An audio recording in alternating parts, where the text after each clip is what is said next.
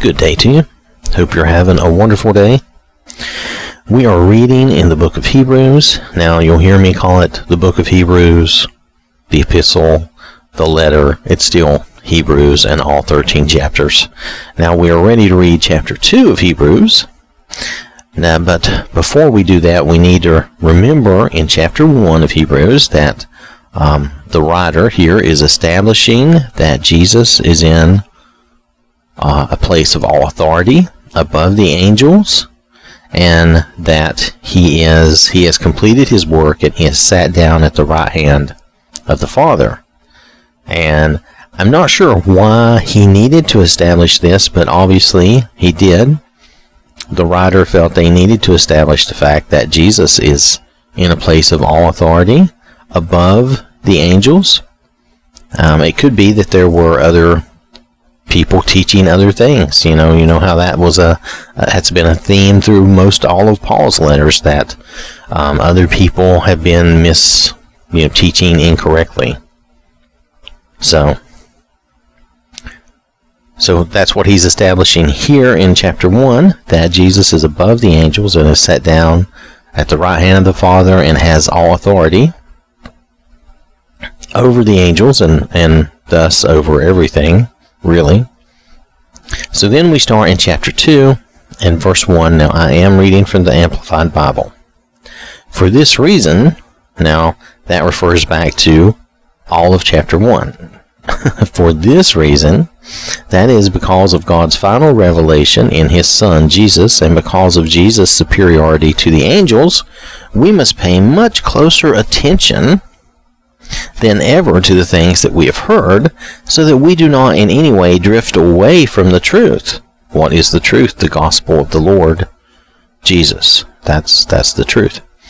For if the message given through angels, the law given to Moses, was authentic and unalterable, and every violation and disobedient act received an appropriate penalty, how will we escape the penalty if we ignore such a great revelation, you know, the gospel, the new covenant? Now, here, making a reference back and a comparison to, which we've seen Paul make these types of comparisons to, between the law and the gospel of Jesus. Now, the law here, I think there's a tradition here. Let me look, there is a note here. It was a tradition in Judaism that angels, whom the Jews highly regarded, had an important role in God's giving of the law to Moses. Now, that's a Jewish tradition, I want you to understand. When we, the Lord willing, when we get to the Old Testament and we read through the accounts, we will see if, if the angels are mentioned. I, am not really sure. I don't remember the angels being mentioned, but it has been a long time since I've read that uh, specifically. So, okay. But that was their tradition that the angels played an important part. And you'll notice that it also, this is just a little note in the Amplified that also the Jews highly regarded angels. Well, angels were the messengers of God. So, um, and in those days, back then, it was not uncommon for angels to be about in the world. So it, it was, uh, I think it was a lot more meaningful uh, then. Nonetheless, since uh, that was authentic, the law was authentic and unalterable, and every violation and disobedient act received penalty. You know, how would we escape penalty then if we ignore our new government, our our new covenant? I'm sorry, our new covenant, our new, you know, our new gospel, our new version of what it's our New Testament. It's our new covenant with God. How, if we ignore that, how are we going to escape, you know, the punishment? We're not. That's how we're not. We need to make sure that we're following the new covenant, the New Testament, so that we don't have to worry about the punishment. Okay, so I'm going to continue on. For it was spoken at first by the Lord, and it was confirmed to us and proved authentic by those who personally heard him speak, and besides this evidence, God also testifying with them, confirming the message of salvation both by signs and wonders and by various miracles carried out by Jesus and the apostles, and by granting to believers the gifts of the Holy Spirit according to his will. So here, God proved and backed up and verified the claims of Jesus and the apostles through signs and wonders, the miracles. That's how that's how that was backed up and proved. They did not have the Bible the way we have it today, and they had to do everything. They did have some scrolls and things, but they also had to do a lot by word of mouth and by oral teaching.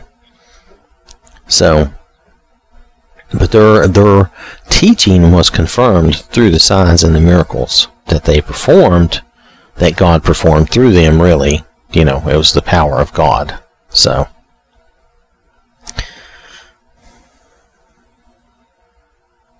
All right, so in verse 5, now that's just the first four verses, so it's going to take some time for us to track through this, but I think it's worthwhile.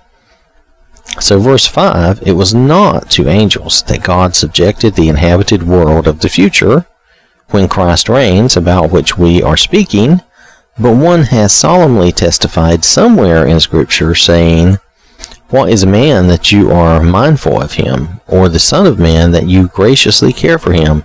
You have made him for a little while lower in status than the angels. You have crowned him with glory and honor, and set him over the works of your hands. You have put all things in subjection under his feet, confirming his supremacy. Now, in putting all things in subjection to man, he left nothing outside his control. But at present, we do not yet see all things subjected to him. Now, there is a bit of a comparison kind of going on here. And we'll, we'll kind of get to that. The here he's really referring more to man being us in general, that men were put here and that the earth is subject to men and that um, we were to inhabit and kind of rule and take over uh, the earth, you know. Okay? So then, but then,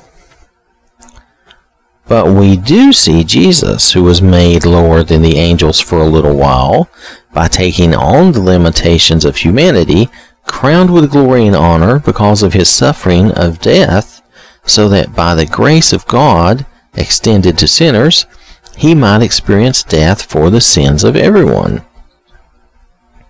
So, the kind of a little bit of a comparison here in that Jesus became, you know, God become uh, a man in, in the flesh, you know, and so he humbled and lowered himself to our status of being a little lower than the angels. And yet he has been crowned with glory and honor because of uh, his suffering and because of his death and his resurrection. For it was fitting for God, that is, an act worthy of his divine nature, that he, for whose sake are all things, and through whom are all things, in bringing many sons to glory, should make the author and founder of their salvation perfect through suffering, bringing to maturity the human experience necessary for him to be perfectly equipped for his office as high priest. Both Jesus who sanctifies, and those who are sanctified, that is, spiritually transformed, made holy, and set apart for God's purpose, are all from one Father. For this reason, he is not ashamed to call them brothers and sisters. So, making the point that we are all from God the Father. Jesus is our older brother, and he is the first begotten. Well, he's the only begotten in that sense, but he's the first of us in a true spiritual sense. He's the first and he is our older brother. And you'll notice he is not ashamed to call us brothers and sisters, or brethren, or family, if you prefer to think of that. Saying, I will declare your, the Father's name to my brethren, believers, in the midst of the congr- congregation. I will sing your praise. And again, he says, My trust and confident hope will be placed in him. Now, these are two Old Testament uh, scriptures, but they are in regards to here he's these are in regards to Jesus. And again, here I am, I and the children whom God has given me. Therefore, since these his children share in flesh and blood, the physical nature of mankind, he himself in a similar manner also shared in the same physical nature, but without sin, so that through experiencing death he might make powerless, ineffective, impotent him who had the power of death, that is, the devil. Now notice, I want to notice the tense that we're that we're saying this here. Jesus came, you know, God in the flesh, you know, made himself as one of us, but without sin, so that through experiencing death, he would make powerless. He he died this this sinful death. We'll say he took our punishment and he took our pain and our well, well they say sorrow and woe. He took he took everything, our sins and all that guilt and all that upon him, and died with that, so that he might make powerless him who had the power of death, that is the devil. He took the power that Satan had up to that point away from him.